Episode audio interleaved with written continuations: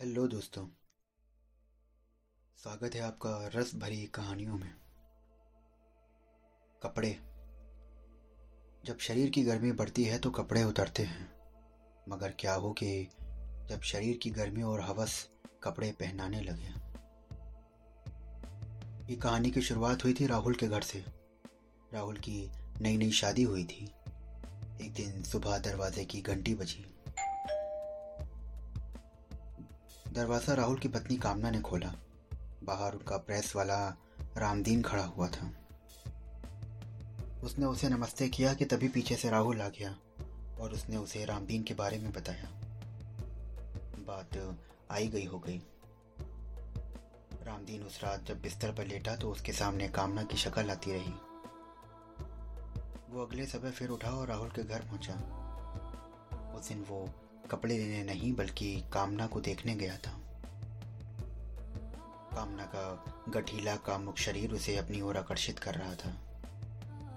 उसने कपड़ों के बहाने उस दिन कामना को खूब निहारा, पर उसका मन नहीं भरा। यही तो वासना का कमाल होता है, जब तक बुझ नहीं जाती, तब तक इंसान की आत्मा भी शांत नहीं होती। वो उस रात फिर बिस्तर पर लेटा और फिर कामना का चेहरा उसके सामने आने लगा। वो कामना को इमेजिन करने लगा और उसका हाथ उसके पैजामे तक पहुँच गया। और थोड़ी ही देर में वो हाथ पैजामे के अंदर चला गया और वो खुद को काल्पनिक चरम सुख तक लेकर गया।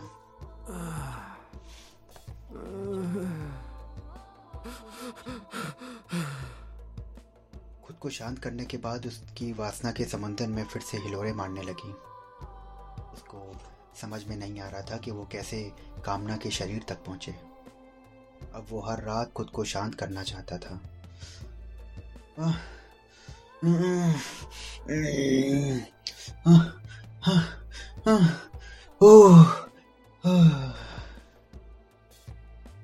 अब उसका कहीं मन ना लगता। रामदीन की पत्नी मायके गई थी और उसे, उससे भी बात करने का मन नहीं करता था। एक दिन रामदीन राहुल के घर पहुँचा। कामना ने दरवाज़ा खोला और रामदीन ने उस दिन देखा कि कामना ने पीली साड़ी पहनी हुई है। पीली साड़ी में वो एक खिला गेंदे का फूल लग रही थी। रामदीन उसे देखकर जैसे बुत बन गया। उसने उसे प्रेस के कपड़े दिए और बोली कि, भैया, आप कपड़े भी धोते हो क्या? रामदीन बोला कि हाँ हाँ भाभी जी, धोत है। कामना बोली कि, दो चार दिन में आप आना तो हमारे पास से कपड़े लेके चले जाना। कुछ दिन बाद रामदीन वहाँ पहुँचा। राहुल ने दरवाज़ा खोला और उसने सोचा कि शायद ये रामदीन प्रेस के कपड़े लेने आया होगा। पर उसका फ़ोन आ गया और उसने रामदीन से कहा कि ठीक है, आप दो चार दिन बाद आना।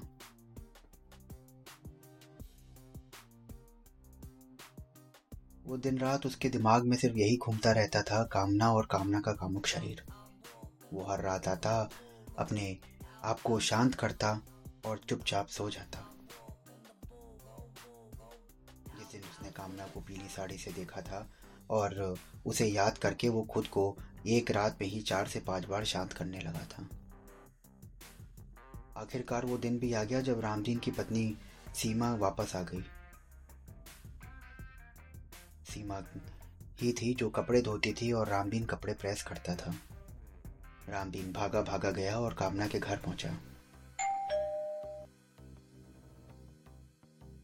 राहुल ने दरवाज़ा खोला और पूछा कि रामदीन भैया आप? रामदीन की आँखें तो कामना को ढूंढ रही थी।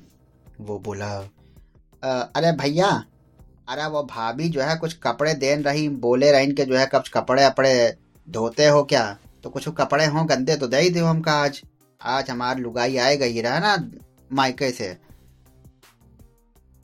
राहुल ने बोला कि ठीक है।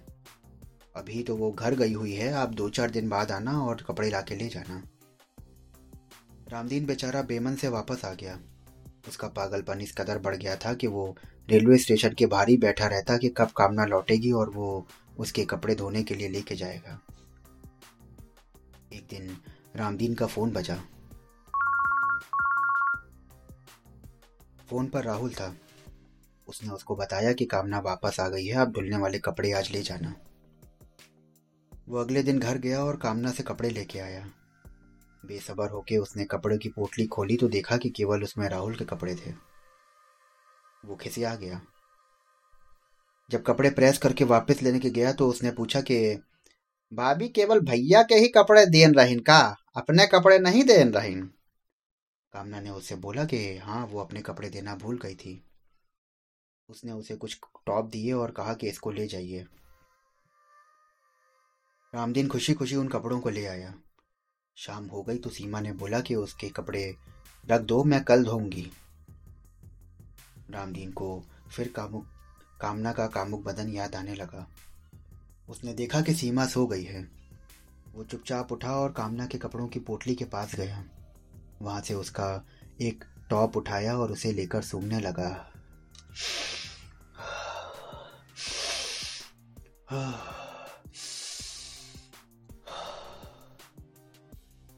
कुछ देर सूंघने के बाद उसके कदम बाथरूम की ओर चले गए और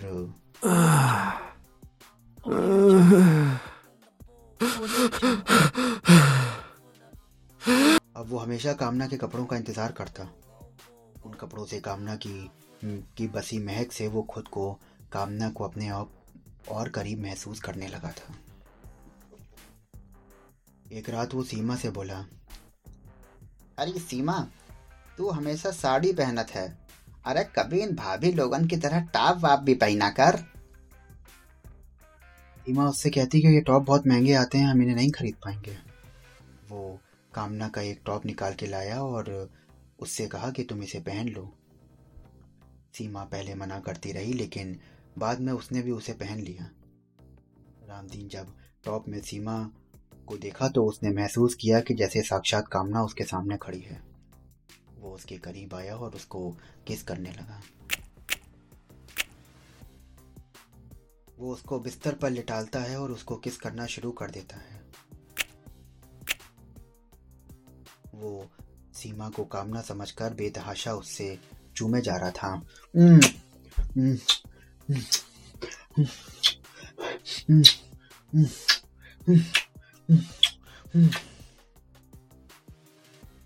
आज वो सीमा के एक एक अंग को कामना के शरीर की तरह स्पर्श कर रहा था। आज वो और दिनों से ज़्यादा एक्साइटेड था। ये देखकर सीमा आश्चर्य चकित थी, पर वो भी शायद इसके पूरे मज़े लेना चाहती थी। वो सीमा के सीनों की गोलाइयों को दबाने लगा और सीमा की सिसकियाँ निकलने लगी।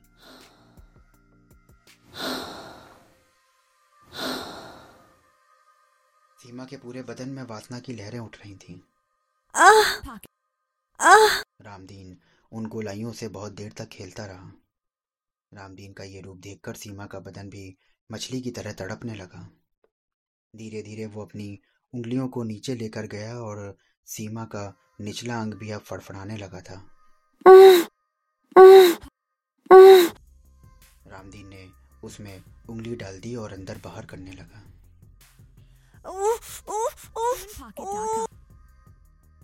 कुछ ही देर में रामदीन ने सीमा के अंदर खुद को एक झटके से प्रवेश करवाया। सीमा की चीख निकल गई।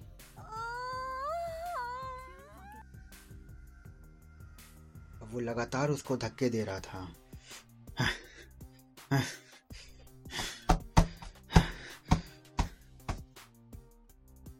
वो कई बार सीमा के अंदर ही फारिग हो गया और कुछ देर में पूरी तरह से थक कर शांत हो गया। अब वो हर बार कामना के कपड़ों से, कामना के बदन को सीमा के रूप में महसूस करता और अपनी वासना को शांत कर लेता। सीमा आज भी उसकी इस बात से अनजान है, पर वो भी इस जोरदार सेक्स का पूरा आनंद लेती है। दोस्तों, कैसी लगी आपको मेरी ये कहानी? अगर आपको ये कहानी अच्छी लगी और अगर आप ऐसे ही कहानियाँ सुनना चाहते हैं तो हमारे चैनल को फॉलो करिए और स्टार रेटिंग देना बिल्कुल मत भूलिए। फिर मिलता हूँ एक नई कहानी के साथ में।